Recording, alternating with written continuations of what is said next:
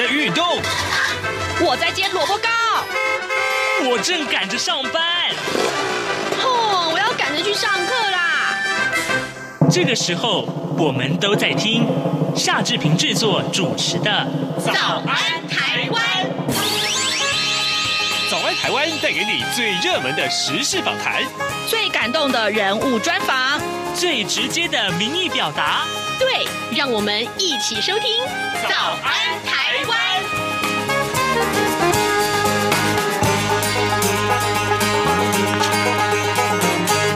早安台湾，我是夏志平，今天是二零二一年的。的九月二十八号，呃，这个星期二，哎哎，志平今天要跟美国之音的白宫记者黄耀毅连线了。待会儿呢，我们请耀毅在早安现场这个单元里面接受我们的专访。然后呢，要聊的是最近啊，呃，这一段时间以来，当然很受到瞩目的美中关系，还有呢，呃，就是美中台三方啊，呃，也相关的重要新闻。当然，我们一定会锁定的，呃，包括了孟晚舟的消息啊，还有拜登总统。他他在联合国大会上面的演说啊，这些重要的消息，我们都会请耀义为大家来解析。好的，在跟耀毅连线之前呢，志平有一点点的时间跟大家说一说各平面媒体上面的头版头条讯息。今天三大报有志一同啊，啊，全部都把这个呃这个新闻的重点锁定在呃疫情稍微获得舒缓之后，那么相关的一些措施的开放啊。好，这个我们来看看每个报的标题啊，呃，大致上呃都不太一样，但是指的都是这件事情。自由时报上面所提到的是双铁。全站区将可饮食啊，游览车可以满载，KTV、桌游店等等呢，从十月五号开始有条件的解禁了。我们来看看《自由时报》头版头条的内文。行政院长苏贞昌昨天表示，国内的新冠肺炎疫情逐渐趋稳，那么在监控这个中秋连假的疫情变化之后呢，可以是状况啊适度的松绑了。而中央流行疫情指挥中心的指挥官陈时中，他昨天下午立刻就宣布了，从这个礼拜开始陆续放宽部分场域防疫措施管制啊，那么包括了高铁跟台铁，就是所谓的双铁啊，高铁台铁付费区的开放饮食，那么游览车不会另外设这个呃载客的上限，而室内的这个艺文表演、展览及体育活动呢，也不会限梅花座了。此外呢，从十月五号开始，在从业人员六成以上施打第一剂疫苗满十四天的前提之下，可以有条件的开放 KTV、游艺场等四大休闲娱乐场所。我相信对很多闷了，大概从五月中开始到现在哈，已经闷了呃这么多个月啊，大家应该。看到这个消息都很高兴，对不对？好，联合报的头版头条大致上也是啊，不过这个联这这咱们标题是放在陈时中呃部长说啊，这个要唱 KTV 的时候要戴口罩。我们来看一看啊，联合报为大家汇总的这些讯息。呃，连续三天没有出现本土确诊的病例啊，国内疫情趋缓。指挥中心昨天宣布了，从这个礼拜起啊，放宽部分场域防疫管制措施。呃，看电影可以不必梅花座了，游览车也不设承载的上限了。双铁站之内啊，要开放饮食。那职棒球场呢，取消了三百个人以上的限，三百人的这个上限。那么此外呢，呃，疫情如果持续控制的话，哎，KTV 啊等四大休闲场所的将可以在十月五号有条件的松绑。呃，好，但是这个呃，有一个大家也开始质疑，就是唱歌还需要戴上口罩，那打麻将必须要戴上手套。好，那蔡英文总统也说啊，说，哎，松绑并不等于松懈哦，啊，每一天都要落实防疫的指引。那我们也看到了，就是二级警戒延长到呃十月四号嘛，呃，陈时中部长就说，呃，到时候疫情如果稳定，当然就是刚刚我们所说的四大场所会开放了。那陈时中也提醒说啊，业者必须要遵守预约制、十连制跟人流的管制。好，这个相关的消息，我相信大家应该都已经在很多重要的网络上看到这些新闻了。那么我们还是提醒大家，提醒大家。家，哎，这个防疫措施啊，指引还是要遵守。另外两份财经专业报纸上面，《经济日报》提到是大陆限电啊，七七大台链啊，台商这个链这个生产体系啊是受到重创。然后呢，呃，《工商时报》上面提到八月景气灯号连续亮出七颗红灯。好的，现在时间是早晨的七点零五分零八秒了，我们先进一段广告，广告过后马上跟耀毅连线喽。从两岸、国际、历史文化与财经等角度透视中国的《这样看中国》节目，每周一到周五晚间九点三十分到十点在中央广播电台播出。如果您对《这样看中国》节目有任何收听想法或意见，欢迎寄信到台北市北安路五十五号，也可以透过电子邮件的方式。节目有两个信箱：二零二零。R t i 点 o r g 点 t w，或是二零二零零二零三 n e w s at gmail dot com。再次谢谢听众朋友们的收听与支持，请持续锁定每周一到周五晚间九点三十分到十点播出的《这样看中国》节目。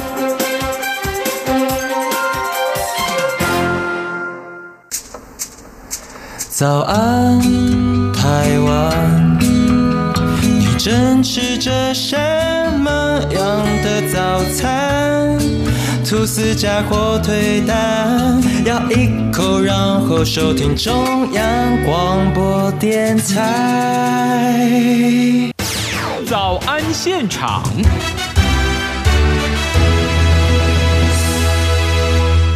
这里是中央广播电台台湾之音，您所收听的节目是《早安台湾》，我是夏志平。好，呃，这个时候我们要来跟美国之音白宫记者黄耀毅连线了。最重要的是，我们要请耀毅为我们解说。其实这一段时间以来，呃，美中台三方啊，其实有很多很多的消息，很多的讯息是可以解读的啊。耀毅早，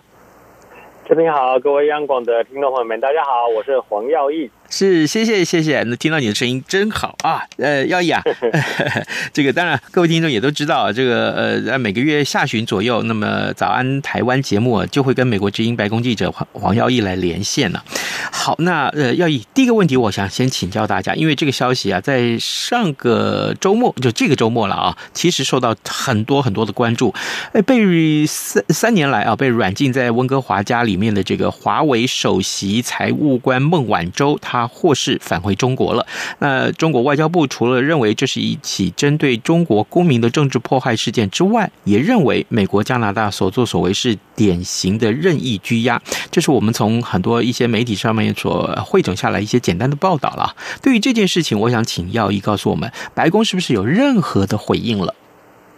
是，所以我们知道这个孟晚舟的这个案子啊，就是。有这个所谓有没有政治介入司法这样的讨论，其实我们在中国方面当然是把它跟呃像他另外在中国被拘留的两个加拿大人叫康明凯，嗯，还有那个斯帕佛两个是连接在一起的。那主要的原因都是因为说，二零一八年十二月十一号的时候，也就是孟晚舟呢在加拿大被啊、呃、拘留十天之后呢，那个时候的美国总统川普。还 接受路透社专访的时候，他自己就讲说：“他说啊，我们白宫已经跟司法部讨论过这个案子了。然后他说，如果我认为说这个对达成史上最大美中贸易协议有有利的话呢，有必要的话，我就会介入。就是就是当时川普跟我讲这个话，就变成好像是。”有一个画饼哦，这个中国方面就把它拿来说，你看，你看，果然就是有这个呃介入司法这样任意拘押。那不过呢，你这个问题也问得很及时，因为就在刚才几个小时之前，也就是美国时间的九月二十七号星期一啊，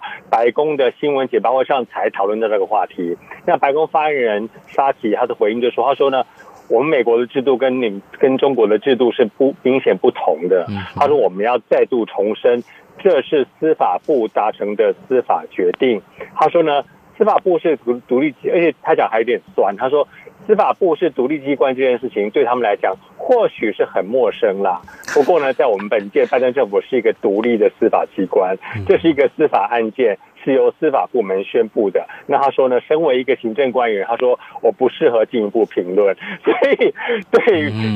本届的政府来讲呢，他就是直接说。我们就是一个独立的司法案件，那就是司法部来做，那我们行政部门不介入评论。嗯，好，这就是呃呃白宫的回应。那当然，可能这个在稍后几个小时，我们还要看到中国怎么去回应这件事情。好，那另外，当然，呃，这这件事情原来是中国跟加拿大，因为你刚刚说中国其实也也也拘留了两个加拿大人。当然，就在孟晚舟呃获释的时候，呃，这两个加拿大人也回也回国了。OK，那但是啊，呃，我们是不是也可以把孟晚舟这个获释这件事情，呃，解读为这个呃中美贸易战有机会解决的契机？我我们可以这样去看待吗？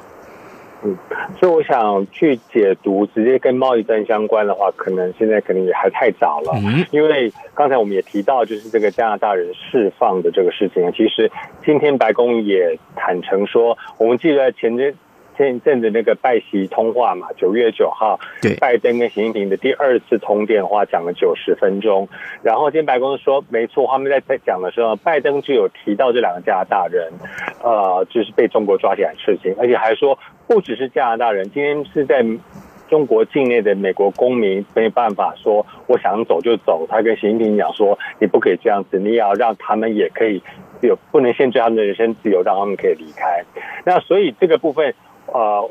当然，白宫的意思是说，呃，他这个还是不相关的的事情，但是也特别强调说，呃，今天美国无法去容忍说，呃，外国的公民，不管加拿大公民还是美国公民，今天在中国会受到人身的自由的限制，这样子。嗯，那今天他又特别强调说呢。啊、呃，这个孟晚舟案呢，其实不会影响到拜登的中国政策。他今天又再度强调，他他直接就讲说，他说有人解读这代表的中国政策改变了，绝对不是那样。他说呢，这是一个司法决定，我们的政策跟我们政策走向没有变。他说我们要中国包括这个要负责的意图，包括说中国不公平的经济行为，在全世界胁迫的行径，对人群的侵犯，我们要中国负责这样子的一个想法都没有改变。所以他说这是一个零影响。他说 zero impact。他说没有人可以解应该解读说这影响到我们实质的行径。那其实很有趣是今天早上。白宫的国安会刚好也在进行一个背景简报，讲的不是中国，讲的是美国跟欧盟接下来在星期三会进行一个这个科技的一个协商，或签一个一个科技的合作的协议。然后在当中也特别提到了说，啊，其实这个美国与欧盟的国家也要来对抗所谓的中国这种偷科技知识财产权，还有不公平的贸易行为，以及对欧洲国家经济胁迫，所以。在即使是在美国跟欧盟合作方面，现在礼拜三他签的这协议，都还是听到美国这个对中国的这个贸易的态度是要硬起来。嗯，那我们也知道，孟晚舟被释放的那一天，刚好同一天就是美国、澳洲、印度跟日本四国元首齐聚白宫进行所谓叫做跨四方安全会谈的同一天。然后在那天，当然也都讲了很多所谓。后面大家都来衍生说是抗中的一些的做法，嗯，那么他们的协议也提到了有这个东协，还有整体的贸易的保障。那美国一直不断强调说，不但要求中国在国际商场要公平竞争，也说要保护我们的盟国，还有其他小的国家不受到中国的经济胁迫。那这很容易就联想到，尤其是在那个跨的那个峰会结束之后，就一个声明当中特别强调说，嗯，我们要特别保护。在太平洋上面的小国家不受到呃经济的胁迫，那突然就想到台湾前一阵不是什么凤梨，突然说什么有虫不能卖到中国，最近又是世家不能卖到中国，嗯，然后就觉得说，哎，他特别不讲中国这两个字，可是又特别好像很影射说我们要保护这些国家，那所以看起来呢。啊、呃，美国好像在这个贸易战方面没有要松手，毕竟拜登认为说美国在商业上面是不可以吃亏的。嗯、那说到这个华为方面，其实美国制裁华为，现在已经制裁到我们知道华为已经说它缺晶片、缺零组件，是已经很缺的，没有办法出货。所以其实美国整体的科技跟商业考量，从啊、直接去防止它盗窃知识产权，直接去中断它的产业供应链。会更有实质跟长远的效应。那反而是说啊，你把这个孟晚舟扣在那边，好像它的那个真正的效应没有比直接从它的产业链下手还要来得更大。是，好，呃，各位听众，现在时间是早上七点十四分了啊。今天我们跟美国之音白宫记者黄耀毅连线，呃，来请耀毅先呃，针对这个最受瞩目的孟晚舟事件啊，来为我们先做了一些解读。还有呢，这个事件演变到目前为止最新的一个进展啊，双方的一些谈话。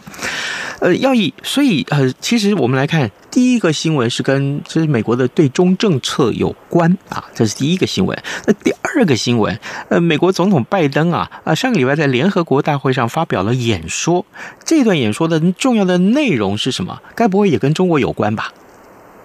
所以最有趣的就是在这段演说里面都故意没有都没有提到中国，但是呢，大家都知道他在讲谁这样子。所以呃，他不断的强调，其实有一个关键词哦，我们看这届拜登政府，不管是拜登总统本人，或是他的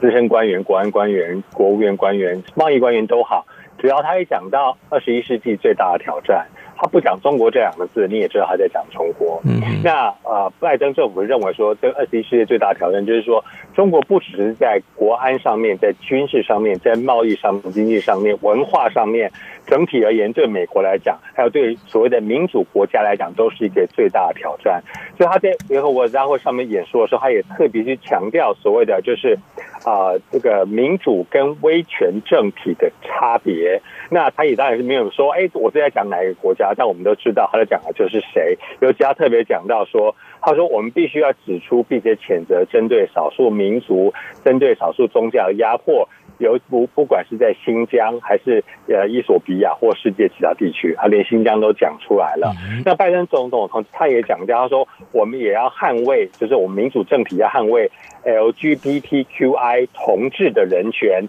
让同志们可以有没有恐惧的公开生活与相爱，无论是在世界上的任何哪一个地区。那也可以联想到说前一阵子。啊，包括中国啦，还有一些非洲的国家，还有像车臣等等的一些的重要的国家，他们都有一些对同志打压的现象。所以呢，拜登总统也是说，哎，身为民主国家，我们不能容忍这样的行为。所以呢，今天他没有讲抗中，但是大家都会去联想到这个最大的挑战，民主国威权的一个最大的对比，讲的就是一个中国。那当然，他也特别提到说，各国团结起来之后呢，嗯，除了对抗。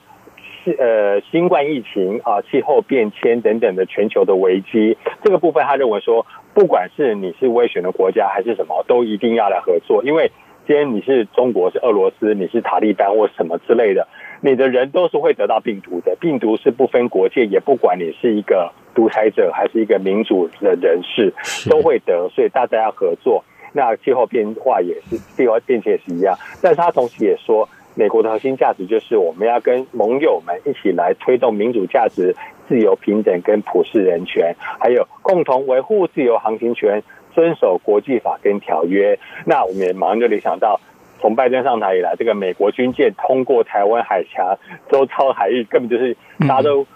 呃呃开玩笑说这个叫月经呐，就是每个月都会经过这样子。对，所以说他也说，美国拥有强大的军力。动武是最后的选项。嗯，美国在欢迎竞争的同时，并不寻求开启新的冷战。所以他也摆明告诉，就是像中国这样的国家说，我没有要跟你打冷战，但是呢，我告诉你，我要跟你竞争，各个方面，包括军事，包括像刚才人权，都会来竞争。他同时也宣布了一个新的计划，叫做重建美好世界的计划。那我们叫重建美好，是它的国内计划，等于是美国的国内基础建设。等等，以一个高的劳工标准、高的环保标准来进行的国内的建设计划，他现在说我要推广到全世界去，那我们就会联想到，哎，中国是不是也在全世界有在各国在新建基础建设，铁路啊、公路、道路、桥梁等等，那叫做“一带一路”。那拜登也是一个没有点名说你有一个“一带一路”的情况之下说，哦，我有一个这个计划，然后大家要来做。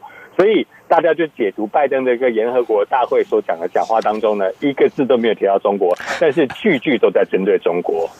好，这个非常有意思的一场谈话啊！当然，这个我我相信很多的听众对这新闻呃有兴趣，也也都已经搜寻很久了。嗯，好，哎。要义，所以接下来我我们再来看另外这一则新闻了，就是嗯，上个礼拜啊，我们在跟刘碧荣老师连线的时候提到最重要的这个国际要闻，就是美国跟英国还有澳洲他们宣布成立一个新的军事同盟。那呃，这个针对性啊，后来我们解读结果也是跟中国有关了。不过呢，呃，反倒是呃法国有了非常激烈的反应啊，后来甚至于拜登总统跟呃马克宏，就是法国总统也通了电话了，呃，所以我。像接下来要义，我想请你啊告诉我们，那这个事件啊，在美国有没有什么后续的一些发展，或者说是呃，对于呃拜登政府对于呃这个事件有没有一些新的说明？是。所以，对，我想你刚刚如果说已经跟刘必荣老师谈过，表示你看谈的都很仔细了。嗯、那其实，呃，这个这个澳英美的这个三方安全架构呢，其实白宫是在宣布之前就先行跟我们白宫记者开了一个背景简报，然后在上午的时候只是叫大家不能讲出来。嗯、然后当时呢，就特别有强调说。他说：“这个就是要让澳洲有核子潜艇能力，然后让他们可以在印太的海洋地区进行长期而且是秘密的任务的能力。那所以这很摆明，就是针对现在中国在这个那边的海域的一些的行为。那刚才也提到说，不是这个中国，其实，在我们被白宫的被记者简报会上呢，也是大家每个人都在问说到底是不是。然后办，这这些有趣的地方啊，他国安会的资深官员就再三强调。”绝对不是针对特定国家，所以这个就是一个 很有趣的一个回应，这样子啊。然后，而且说到这个澳洲取消了法国订单呢，导致法国生气，召回驻美跟驻澳的大使。那我们知道，这个拜登总统跟法国总统马克宏后来就已经有通了电话，是。然后白宫发言人沙奇那时候就在呃。上个星期三的白宫新闻简报上就说，呃，通话的气氛很友善，嗯，而且说呢，这个是呃法国跟美国恢复到正常持久关系的第一步，就谈了大概三十分钟，然后呃。他说：“这个拜登总统有重申法国的战略的重要性，而且是说法国跟欧洲盟友在印太地区的战略重要性。那这个部分呢，其实就回到刚才我所说的，在正式宣布之前呢，白宫国安会跟我们开的那个简报会上就已经有提到，他说，其实法国在印太地区本身就已经有一些的所谓的部署跟的的的的的军力或是能力的投射。那那在这个方面呢，他也特别提到说。”他说：“其实根本是澳洲自己想要的。”他说呢，美就是在国安会的那个会简报会上呢，他告诉我们说：“他说美国我们看到印太地区有一系列情况，他没有明讲什么情况，就是说有一系列情况。然后澳洲表达了说，想要在维护印太地区和平稳定的努力当中扮演战略角色，所以我们美国跟英国。”才提供给他协助，所以这个听起来就是澳洲自己可能对于跟法国的那个潜艇的那个协商哦，有一些他们不是很满意的地方。因为我们知道后来别人很多媒体，包括法国媒体自己也有也有报道出来嘛，就说他们的呃潜艇的计划是一拖再拖，然后预算一直在飙升嘛，说要到二零。三零还是二零五零，才会有完全帮他们打造一个舰队。那所以澳洲其实自己也面临中国很多的这个贸易，还有像是军事上面的这个压力。像之前澳洲不是挺了一些呃人权的人士或之类的，或帮台湾讲话之后，就说不能进口澳洲红酒，对不对？就有这样的现象。所以澳洲也是很急着要赶快说，我要来建立我自己的一个一个一个抵抗的能力。所以呢，呃，今天。面对这样急迫挑战的时候，他的转向说跟美国、英国合作更好的核子动力能力呢？有些媒体也解读说，这也是无可厚非啦，因为他真的有这样急迫的需求。是好，各位听众，今天早上之平为您连线访问的是美国之音白宫记者黄耀毅啊。其实我们每个月在呃差不多下旬的时候，都会跟耀毅连线，呃，解读最重要的呃国际要闻，特特别是我们锁定的焦点在美中台三方的关系上面。最后这个消息，我相信很多台湾的听众啊，其实反应是更热烈的。我要特别来拿出来来请教耀毅，就是啊，呃，这个呃，这美国啊，他宣布说十一月啊打完疫苗啊才能够入境美国。哎，这个措施里面啊，呃，分别就列了几种疫苗啊，应该我没记错啊，是不是七种？那结果呢，这个其中不包括台湾的高端疫苗。结果这个这个这个消息在台在台湾真的是炸锅，真的是炸锅。我想请教。耀毅啊，那这个目前呃高端不在这个名单这里面，那这个美国有说法有回应吗？或者说这个新闻你们怎么看待呢？嗯，所以呃，这个疫苗当然大家是非常的，就呃有有美有美国媒体的解读，其实认为说这个是为了要讨好欧盟这边的盟友，就是说让欧盟的盟友呃，因为这个澳英美的协议导致有些还有这个阿富汗的事情之后呢，有些欧洲的盟友对美国的一些的不满。然后借由说，哎，我现在开放让你们可以来入境啊，所以就可，也许也许是很多欧洲盟友说，我们已经开放让美国人可以来我们欧洲，可是为什么不开放让我们欧洲人可以去美国？那所以是这样子，有有可能是一个这样子的起源。那啊，我我们知道这个公布了之后呢，这个当然呃，白宫方面是表示说呢。呃，还是会继续提供给世界各国疫苗，让大家能够在十一月之前赶快来达到这个目标。所以呢，我们在上个星期三，其实白宫也召开了一个叫做全球 COVID-19 的峰会，那是分别由正副总统、拜登总统，还有贺锦丽副总统跟布林肯国务卿来主持三项新冠疫情的议程。我们知道台湾的这个呃陈建仁啊也有参加这样。嗯嗯嗯。那拜登总统当时宣布他的全球抗疫三目标，第一个就是接种全世界，第二个是马上救这个拯救生命，第三个是重建美好。那他就说呢，他就是支持世界卫生组织的目标，说在二零二二年要以高品质、安全而且有效的疫苗，所以这个三个也是一个关键字哦，高品质、安全且有效。那其实之前在讲到说中国或是俄罗斯的疫国产疫苗的时候呢，美国的回应就是说啊，我们的疫苗是高品质、安全且有效，所以有可能就是指说。中国跟俄罗斯的疫苗，美国并不认为你是高品质、安全且有效的。然后用这样子的疫苗来接种世界人口至少百分之七十。然后之后我们看到拜登马上就宣布说，另外又要再买五亿剂的辉瑞疫苗来捐赠给全世界。嗯啊，然后我们也知道这个现在说这个。刚才讲四方的这个跨的会谈呢，现在印度啊、呃、已经开始生产并且输出交生公司的疫苗，然后拜登总统今天给自己打第三剂的补补强针，所以看起来拜登总统是认为说呢，我们现在把疫苗推广出去之后呢，以我们美国认可的安全、高品质、有效疫苗，然后我们就可以开放大家入境，然后。当然，台湾这边在担心，就是所谓台湾自己这边打的疫苗能不能被美国认可。对。然后在上个星期，白宫发言人沙奇也被问到，就是说星期四的报道，我记得是就被问到说呢，呃，有很多国家自己疫苗都打不够，那你这样子有没有办法入境？那白宫发言人沙奇当时的回应是说，我们会有例外，然后我们会以看个案来处理。不过他并没有明讲到底是。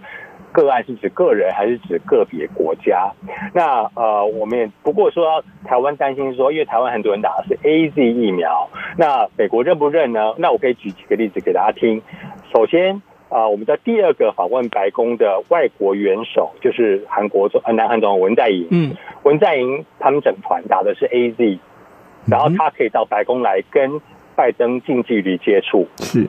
然后，另外是上个礼拜我们说到，呃，来参加联合国大会之后，又来白宫参加这个跨峰会的英国首相强生，打的也是 AZ，嗯，他也是来到白宫跟拜登总统这个排排坐，这样子近距离接触，所以我们当然没有办法，不能去揣测说，因此美国就会承认 AZ。但是如果说文在寅跟强生打的是 AZ，美国这次开放的是希望欧盟的人很多是打 AZ 的人可以来到美国来旅游的话，那有可能这个部分就是啊美国所认同的所谓的高品质、有效而且安全的疫苗。嗯，好，可以这样去看待。呃，各位听众，今天早上志平为您连线访问的是美国之音白宫记者黄耀毅。我们请耀毅锁定了非常多重要的新闻，也包括了孟孟晚孟晚舟啊，包括了这个拜登总统在联合国大会上的演说，啊，包括了这个呃军事同盟啊，这新的军事同盟的这些讯相关的讯息。以及疫苗，呃，我们也非常谢谢耀毅跟我们的连线，谢谢你哦，耀毅，谢谢。好的，谢谢志平，拜拜，拜拜。早安，台湾，你正吃着什么样的早餐？吐司加火腿蛋，咬一口，然后收听中央广播电台。早安，暴马仔。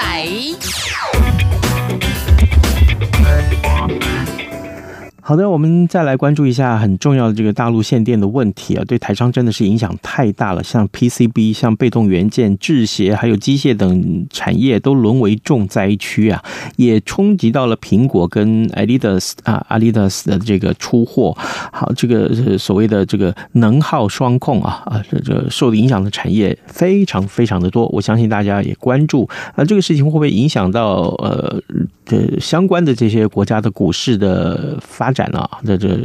相关的这些呃呃，大家去投资的一些相关的行为，我想这是大家最关注的话题。也请您锁定中央广播电台的各节新闻，还有就是上到我们的网站上来观看这些新闻。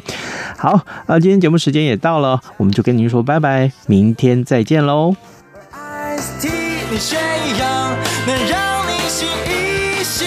反正过了十二点，好多一样被丢弃。